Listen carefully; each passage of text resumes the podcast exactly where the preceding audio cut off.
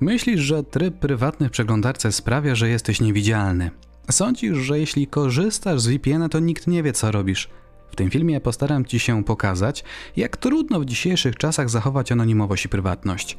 Zobaczysz, jak wiele informacji o naszych działaniach zapisuje system operacyjny oraz strony, z których korzystamy. Internet daje złudne poczucie anonimowości.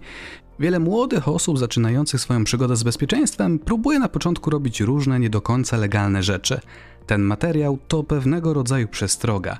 Jeśli popełnisz przestępstwo, to musisz się liczyć z konsekwencjami. Wystarczy jedno małe potknięcie lub też jeden zły ruch, a policja może trafić do ciebie. Za chwilę zobaczysz, jak wiele śladów zostawiamy, kiedy korzystamy z komputera. Myślę, że sporo z nich będzie dla ciebie nowością. Czym różni się prywatność od anonimowości? W jednej z definicji o prywatności możemy mówić wtedy, kiedy ludzie wiedzą, kim jesteś, ale nie wiedzą, co właśnie robisz. Dla przykładu wiedzą, że to twój dom, ale nie wiedzą, co w nim właśnie robisz. Czy jesteś w toalecie, a może gotujesz zupę? Z drugiej strony, anonimowość jest wtedy, kiedy widać, co robisz, ale nie wiadomo, kim jesteś. Dla przykładu, anonimowe komentarze czy oceny produktów. Widać ich treść, ale nie wiadomo, kto je napisał to poczucie anonimowości w internecie bywa mylące, zwłaszcza jeśli nie do końca rozumiemy różne techniczne aspekty jego działania. Niedawno przekonał się o tym 27-latek, który chwalił się, że próbował logować się na profile zaufane Polaków. Sprawdzał hasła, które znalazł w różnych wyciekach danych. Szybko został jednak namierzony. Jego zdjęcie pojawiło się na wielu portalach, a dodatkowo grozi mu kara do 8 lat więzienia. Albo sytuacja z serwisu Wykop, kiedy to jeden z użytkowników napisał, że wrzucił do silnika samolotu małą metalową rurkę. Do wpisu dołączył zdjęcia łopatek silnika i również wtedy reakcja służb była natychmiastowa. Szybko zlokalizowano mężczyznę, który pracował na lotnisku. Możesz pomyśleć, że to przecież żart, ale czy gdyby w tym samolocie leciała twoja rodzina, chciałbyś ryzykować? Albo sytuacja z Michałem Karmowskim, którego obrażano na Facebooku. YouTuber złożył pozew o odszkodowanie i dotarł do Maxa, młodego człowieka, który był twórcą treści. W filmie możemy zauważyć, jak przeprasza za swoje zachowanie. No dobrze, ale nie wiemy jak i czy w ogóle osoby te starały się zacierać swoje ślady w internecie. Jeśli korzystały ze stron w normalny sposób, to ich namierzenie jest względnie proste. Pokój 641A to podobno specjalne pomieszczenie, które znajduje się w siedzibie firmy AT&T w Stanach Zjednoczonych.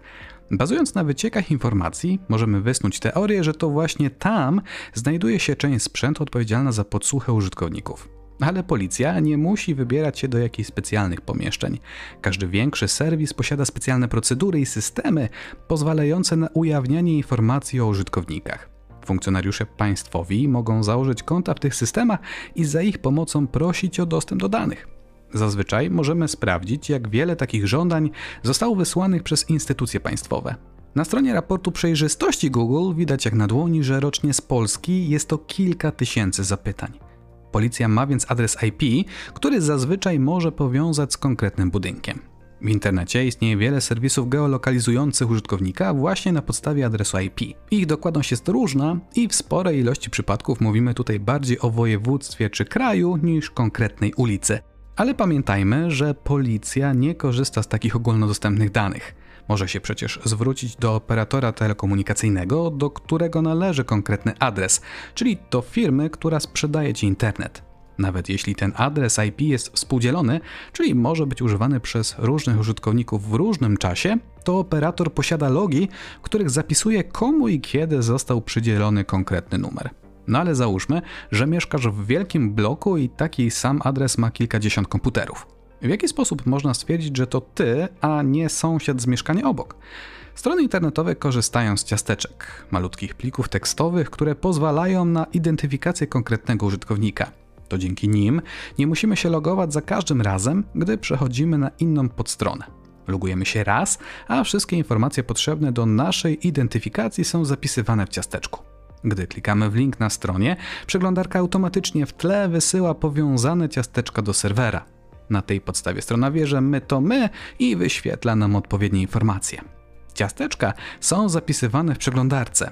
Jeśli korzystasz z Chroma, to znajdziesz je w ustawieniach prywatności i bezpieczeństwa, następnie zakładka ustawienia witryn, a tam na samym dole pliki cookies i dane stron. Klikając przycisk Wyświetl wszystkie pliki, zobaczysz jak wiele takich informacji zapisano na Twój temat. Mogą one świadczyć o tym, że odwiedziłeś konkretną stronę, no bo gdybyś jej nie odwiedzał, to skąd wzięło się to ciasteczko? Ale ty jesteś sprytny i chcesz zatrzeć swoje ślady. Usuwasz więc pojedyncze ciasteczko i już nie widać, że odwiedziłeś konkretną stronę? No, ale nie do końca, bo informacje o tym, co oglądałeś, znajdują się także w innym miejscu historii przeglądania. Jeśli o tym wiesz, to możesz kliknąć w trzy kropki i wybrać opcję usuń historii. Ale to nie wszystko, dalej pozostały pewne ślady. Przeglądarki zapisują różne informacje w tak zwanej pamięci podręcznej. Chodzi o to, że nie wszystkie dane na stronie się zmieniają. Niektóre elementy są względnie stałe i nie trzeba ich pobierać za każdym razem, gdy użytkownik odwiedza witrynę. Przeglądarka zapisuje te elementy na dysku, dzięki temu strona ładuje się szybciej, bo nie pobieramy danych z internetu, ale odczytujemy je z dysku twardego. Dla zwykłego użytkownika te dane są ukryte, no bo nie są mu potrzebne w normalnej pracy. Możemy je jednak sprawdzić korzystając ze specjalnego narzędzia, które można pobrać ze strony nearsoft.net. I tutaj drobna uwaga. Znajdziesz tam wiele interesujących narzędzi, część z nich może być traktowana przez programy antywirusowe jako potencjalnie złośliwe oprogramowanie. Wynika to z faktu, że są to programy tak zwanego podwójnego zastosowania. To znaczy, że można ich użyć do odczytania np. haseł zapisanych w przeglądarce. Ale przecież jeżeli my możemy użyć tego programu w taki sposób, to przecież potencjalny atakujący, który włamał się na nasz komputer, również może użyć tego narzędzia, aby odczytać nasze zapisane hasła. Ale nie martw się, nie musisz ściągać tych programów, wszystko o czym mówię zademonstruję w tym wideo tak, abyś nie musiał tego powtarzać na swoim komputerze. Gdy uruchomimy to narzędzie, naszym oczom ukażą się dziesiątki plików z pamięci podręcznej. Widać nie tylko z jakich stron zostały one pobrane, ale także czas, kiedy przeglądarka z nich skorzystała. Tych danych można użyć, aby potwierdzić, że rzeczywiście wchodziłeś na konkretną stronę. Oczywiście można te informacje usunąć. Zrobisz to klikając w przycisk Wyczyść dane przeglądania. Informacje z przeglądarki zostały usunięte, ale to nie jest jedyne miejsce, gdzie możemy sprawdzić Twoje poczynania. Za każdym razem, gdy wpisujesz adres strony w oknie przeglądarki, system operacyjny musi wysłać zapytanie do serwera DNS i uzyskać adres IP serwera. To trochę jak z adresem. Każdy dom posiada adres, czyli przypisaną ulicę, numer domu i mieszkania oraz kod pocztowy. Na tej podstawie wiemy, o który budynek nam po prostu chodzi, ale przecież bez mapy nie wiesz dokładnie, gdzie to jest. Tak samo w internecie. Twój komputer nie wie dokładnie, o który serwer ci chodzi i musi to sprawdzić w systemie DNS. Ale system czy przeglądarka nie pyta tą informację z każdym odświeżeniem strony, byłoby to po prostu bez sensu. Raz pobrany adres IP zachowuje w swojej pamięci tymczasowej przez pewien określony czas, tzw. Tak TTL, czyli czas życia pakietu. Możesz sprawdzić, o jakie adresy odpytywał komputer przy pomocy specjalnej komendy. Z punktu widzenia informatyki śledczej taka informacja nie ma większego znaczenia, bo ona zazwyczaj po prostu bardzo szybko znika z systemu operacyjnego. Ale warto tutaj pamiętać o innym problemie. DNS to bardzo stary protokół, który jest z nami praktycznie od samego początku internetu. Wtedy prywatność i bezpieczeństwo nie były priorytetem i to po prostu widać. Zapewne na co dzień korzystasz ze stron używając protokołu HTTPS. Mówiąc bardziej zrozumiałym językiem, strony, które odwiedzasz, mają przy swoim adresie zieloną kudeczkę. Dzięki temu ruch pomiędzy Twoim komputerem a serwerem, z którego korzysta witryna, jest zaszyfrowany, czyli Twój usługodawca internetu nie jest w stanie dowiedzieć się, co czytasz na tej stronie oraz jakie informacje tam przesyłasz. Ten ruch jest zaszyfrowany, ale już zapytania do serwera DNS nie są. Widać to bardzo dokładnie w programie Wireshark, który służy do analizy ruchu sieciowego naszego urządzenia. Kiedy system wysyła zapytanie do serwera, jest ono transmitowane przez internet bez żadnego szyfrowania, to znaczy, że każdy serwer po drodze widzi, z jaką stroną próbujemy się połączyć. Takich komputerów pośredniczących w transmisji może być po drodze kilkanaście. Nie wiesz do kogo one należą i jakie informacje zapisują na przyszłość, dlatego warto włączyć bezpieczny serwer DNS. Wtedy nasza przeglądarka wysyła zapytania w bezpieczny sposób. W Chromie opcja ta nazywa się Użyj bezpiecznego serwera DNS i mamy tam listę serwerów, które wspierają ten protokół. No ale nie oszukujmy się, to są podstawy. Jeśli jesteś nieco bardziej zaawansowanym użytkownikiem, to na pewno te informacje nie są dla Ciebie żadną nowością. Ale pewno widziałeś w różnych reklamach i artykułach, że rozwiązaniem problemu braku prywatności może być VPN. W dużym skrócie jest to program, dzięki któremu nasz ruch jest szyfrowany. Gdy chcemy odwiedzić jakąś stronę, to nie łączymy się z nią bezpośrednio, ale przez serwer pośredniczący należący do firmy, która sprzedała nam tą usługę.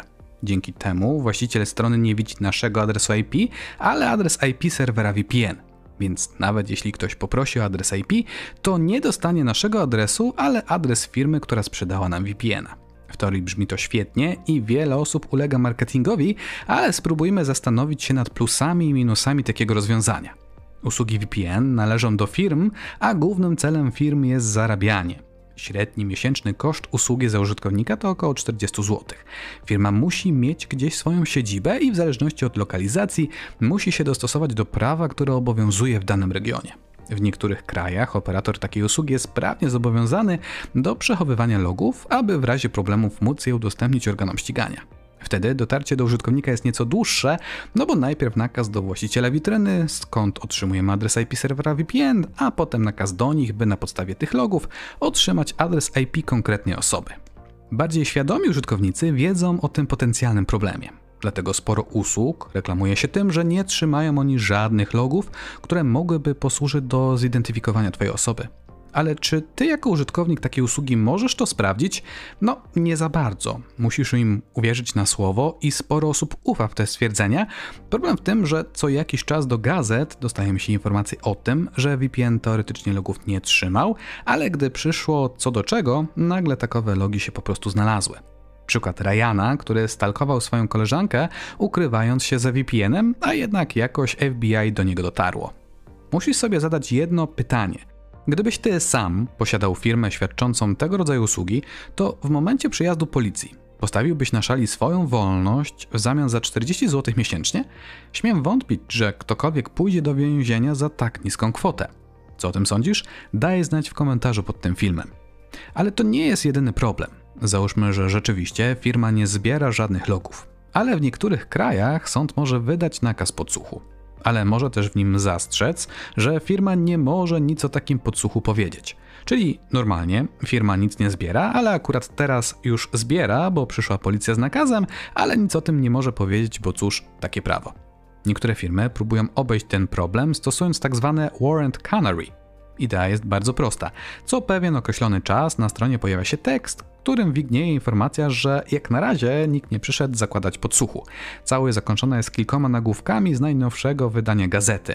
No dobra, ale co nam to daje? Pracownicy nie mogą mówić o podsłuchach ale nikt nie może im zakazać lub nakazać publikowania nowych wpisów na stronie. Jeśli wszystko jest w porządku, to co kilka dni pojawia się zaktualizowany tekst na stronie, a jeśli coś jest nie tak, to wiadomość w takim formacie nagle przestawia się pojawiać. Teoretycznie właściciele usługi nic nie powiedzieli, ale na podstawie tego milczenia możemy wysnuć wniosek nie wprost, że coś jest po prostu na rzeczy. Ale czy chcesz wierzyć takim informacjom? Ale dalej to nie wszystko. Musisz jakoś przecież zapłacić za VPN-a. Użyjesz karty debetowej lub kredytowej? No cóż, na podstawie numeru można cię namierzyć. To może bitcoiny? Mm, spoko, a masz jakieś? Bo jeśli nie, to musisz je gdzieś kupić. Najprostszym rozwiązaniem wydaje się być giełda, sprzedajesz złotówki, kupujesz kryptowaluty. No fajny pomysł, tylko że coraz więcej giełd wymaga weryfikacji konta właśnie ze względu na możliwość prania brudnych pieniędzy to może PaySafe Card, czyli karta działająca na zasadzie karty z drapki. Idziesz do kiosku, płacisz kilka złotych, a w zamian otrzymujesz wydruk z kodem. Na podstawie tego kodu możesz płacić w internecie, no tylko mam nadzieję, że unikałeś wszystkich kamer, a także nałożyłeś gumową maskę na twarz, aby było cię trudniej namierzyć.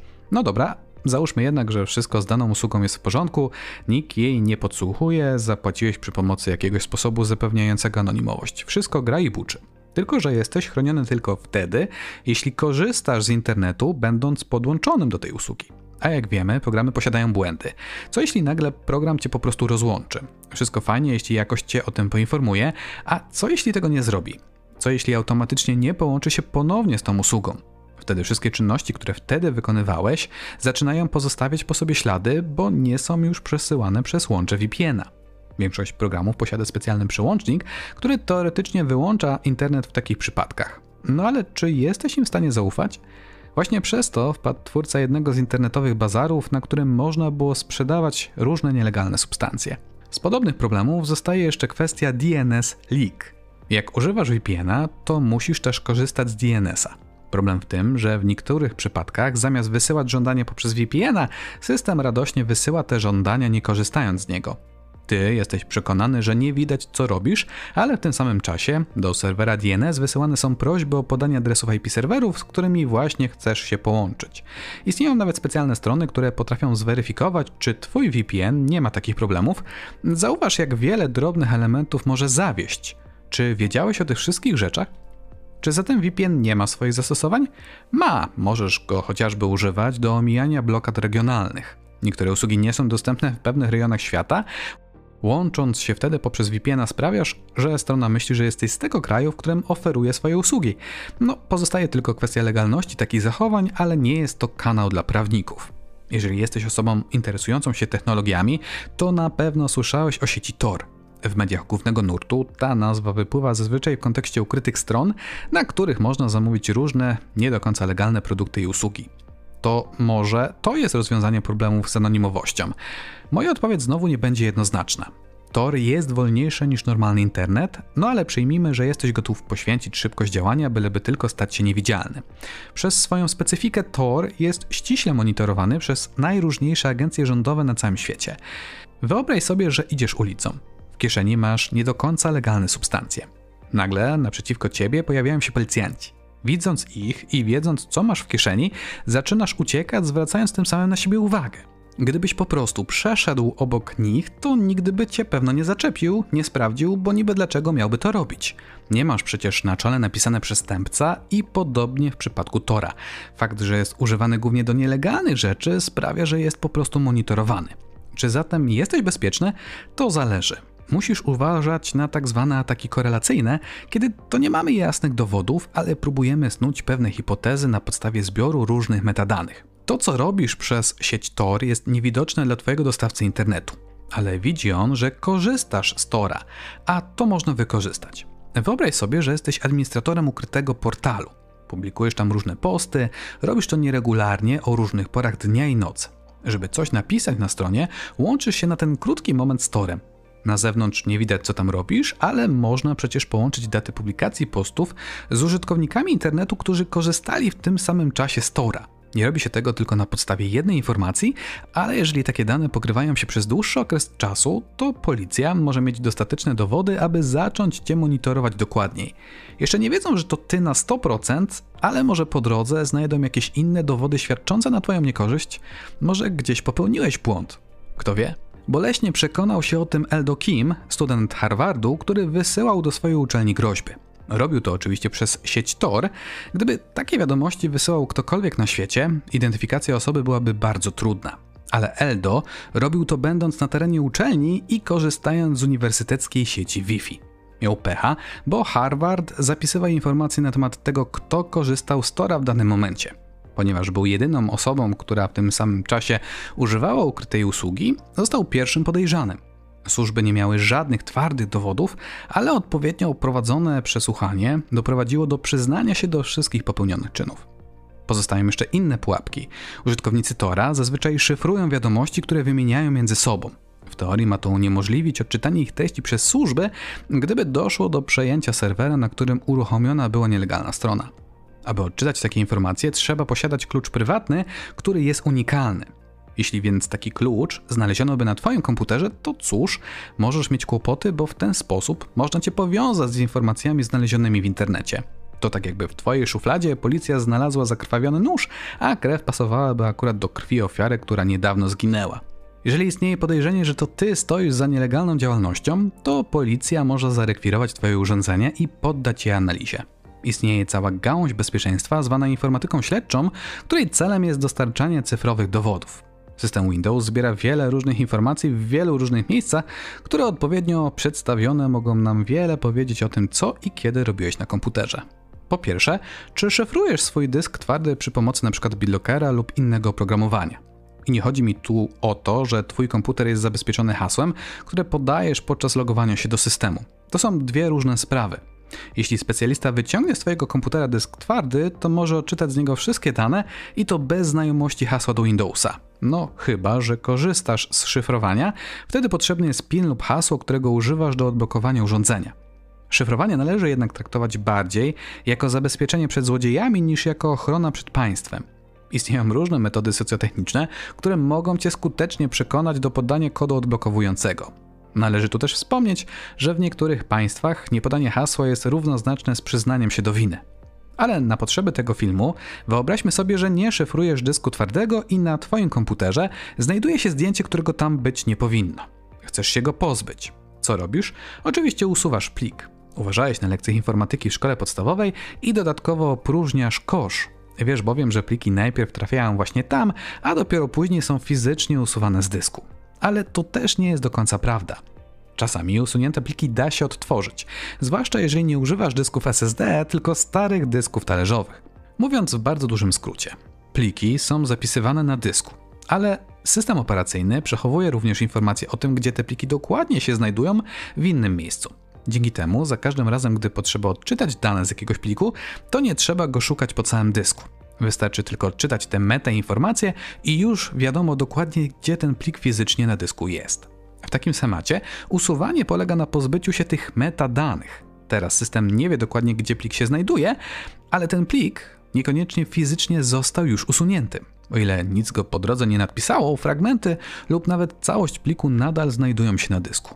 Problem w tym, że nie wiemy gdzie dokładnie, ale istnieją specjalne narzędzia, które automatyzują cały proces pozyskiwania usuniętych danych. W trudniejszych przypadkach można skorzystać z pomocy firm, które utrzymują się z odzyskiwania takich informacji. Dlatego też przed sprzedażą używanego dysku zaleca się jego skasowanie przy pomocy specjalistycznego oprogramowania. Taki program fizycznie nadpisuje dane na każdym fragmencie dysku i to po wiele razy, aby odtworzenie informacji było niemożliwe. Jakiś czas temu na zaufanej trzeciej stronie pojawił się artykuł, w którym kupiono kilkanaście używanych kart pamięci, a następnie spróbowano odzyskać z nich informacje. Wyniki mówią same za siebie, z 40 kart 30 posiadało dane, z których część dało się odzyskać. No dobrze, przyjmijmy, że w naszym hipotetycznym przykładzie obrazek został fizycznie usunięty z dysku i nie da się go odtworzyć przy pomocy opisywanych wyżej metod. No ale nie jest to jedyna rzecz, na którą potencjalni przestępcy muszą uważać.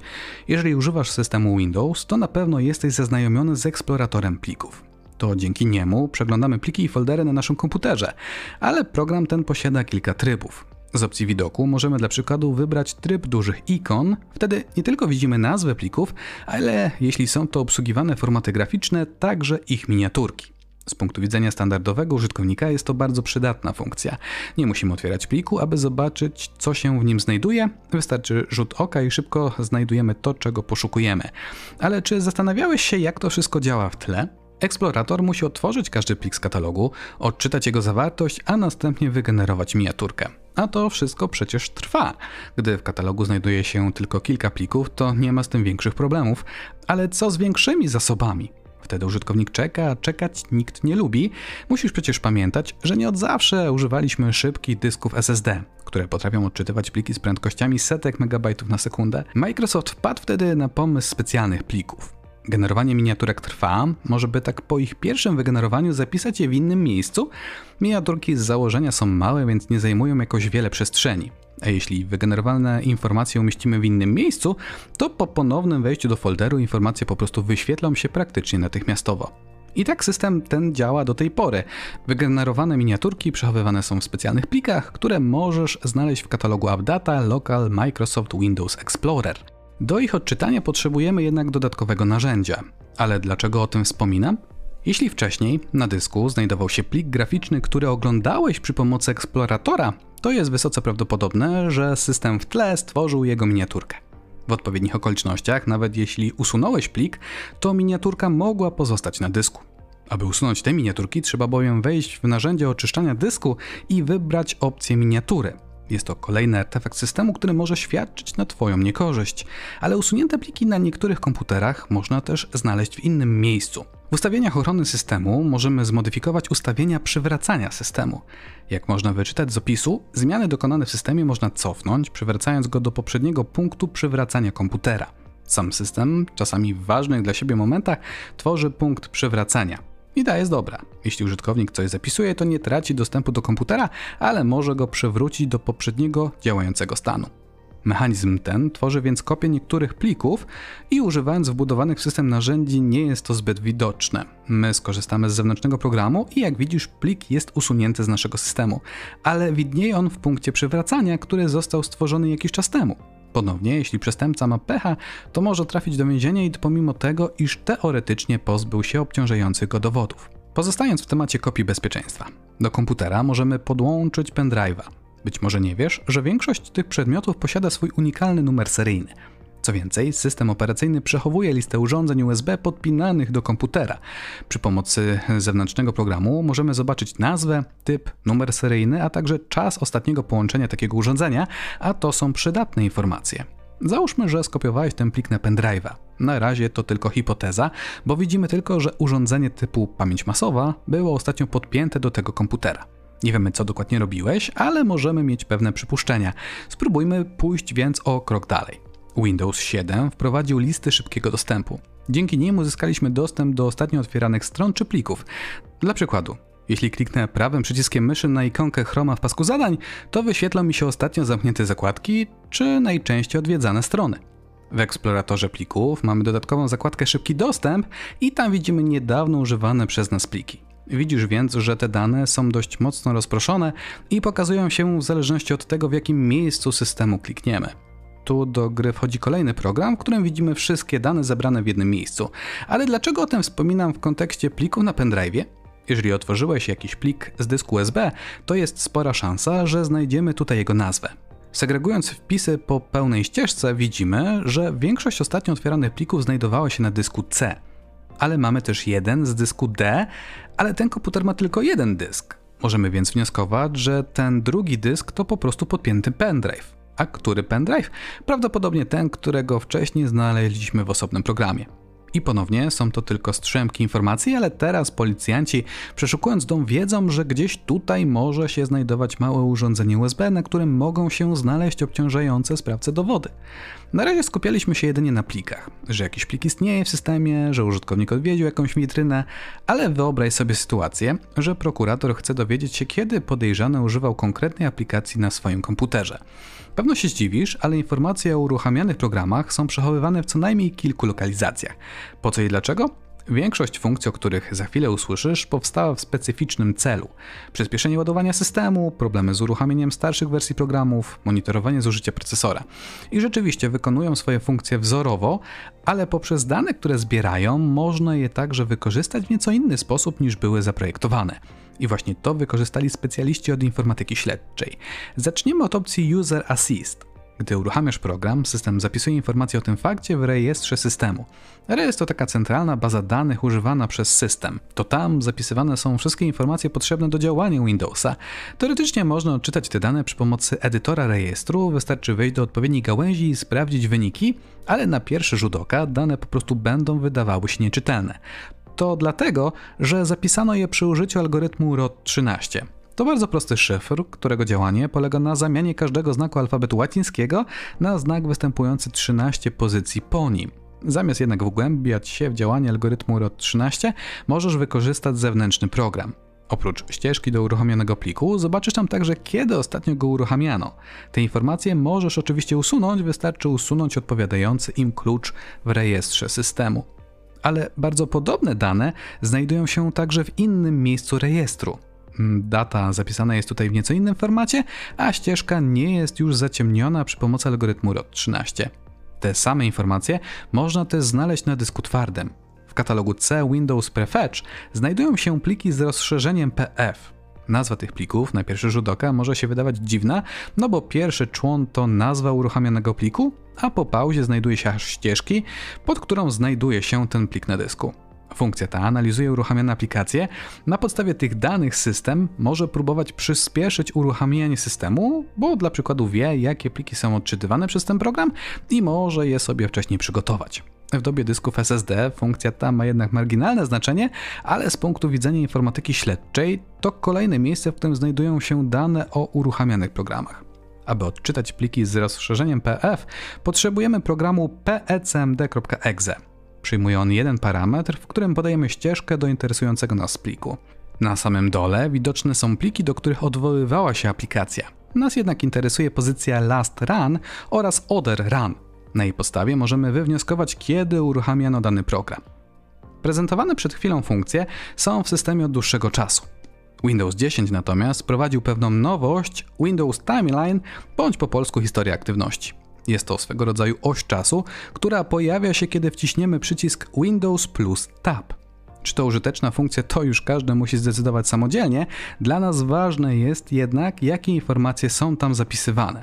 Wszystkie dane są przechowywane w pliku bazy danych w formacie SQLite. Teoretycznie możemy użyć narzędzia do otwierania baz danych, a potem pobrać z niego dane na podstawie zapytania SQL-a. Ja jednak wolę narzędzie WXTCMD, które tworzy nam plik w formacie CSV. Ten format nie jest zbyt czytelny, warto go więc zaimportować w Excelu. Tutaj ponownie bardzo zbliżone informacje, uruchamiany program, data uruchamiania czy też długość trwania akcji. Mamy więc już cztery miejsca z bardzo podobnymi informacjami i jak widzisz, zacieranie śladów nie jest takie proste. Sporo artefaktów, które przed chwilą pokazałem, wyświetla datę wykonania akcji w systemie. Windows wie, jaki jest czas, bo może pobrać go z internetu, ale przecież użytkownik może również podać czas samodzielnie. Możemy przecież zmienić czas, wykonać jakąś akcję, a następnie przywrócić właściwy czas. Wtedy będzie się wydawało, że zrobiliśmy coś w innym czasie niż rzeczywiście miało to miejsce, a to można wykorzystać do na przykład stworzenia sobie alibi. Ale czy rzeczywiście? Czas zmienię z linii komend przy pomocy PowerShella. Czas został zmieniony, a co na to system? Po pierwsze, w podglądzie zdarzeń może się pojawić informacja o zmianie czasu.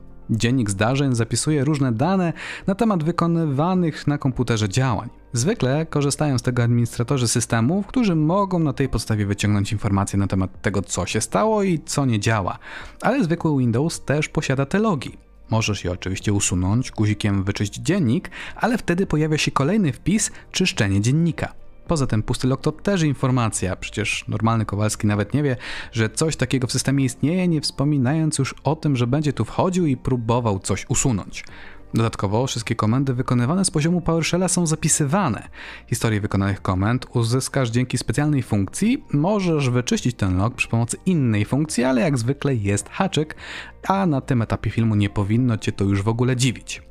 Na dysku twardym istnieje plik tekstowy, w którym znajduje się ostatnie 4096 wykonanych komend.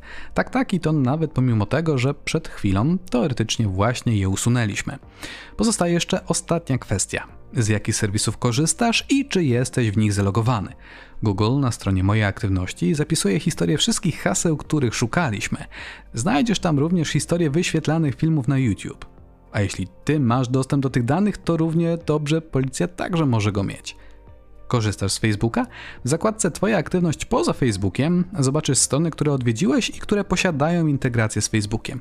Ilość zebranych informacji w głównej mierze zależy od tego, czy korzystasz z adblocka, ale na tej podstawie można wysnuć pewne wnioski. No bo dlaczego w tej aktywności widać, że odwiedziłeś jakąś stronę, chociaż uparcie twierdzisz, że tam nie byłeś? A może używasz Spotify'a? Możesz poprosić o dane, które o tobie posiadają, sprawdź sam, co możesz tam w środku znaleźć. Jak widzisz, bycie w 100% anonimowym nie jest takie proste, jak mogłoby się zdawać.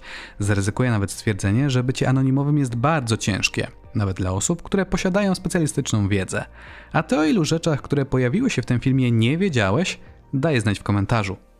Dzisiaj tak naprawdę tylko lekko dotknęliśmy tematu, jakim jest informatyka śledcza. Sam nie jestem żadnym ekspertem w tej materii, chciałem Wam jednak pokazać, jak wiele rzeczy dzieje się w tle bez naszej wiedzy i czasami nawet zgody. Tworzenie tych materiałów zajmuje bardzo wiele czasu. Jeśli Ci się spodobały, rozważ pozostawienie subskrypcji. Będzie mi miło, jeśli polecisz ten materiał znajomym. Jeśli interesujesz się bezpieczeństwem, to zapraszam Cię na moją stronę, którą znajdziesz pod adresem szurek.top. Znajdziesz tam różne materiały powiązane z security. Warto też dopisać się do mojego newslettera, który znajdziesz pod adresem szurek.tv/n. Jeżeli odcinek Ci się spodobał, rozważ pozostawienie subskrypcji. Będzie mi również miło, jeśli polecisz ten odcinek znajomym. Do zobaczenia następnym razem. Trzymajcie się. Cześć.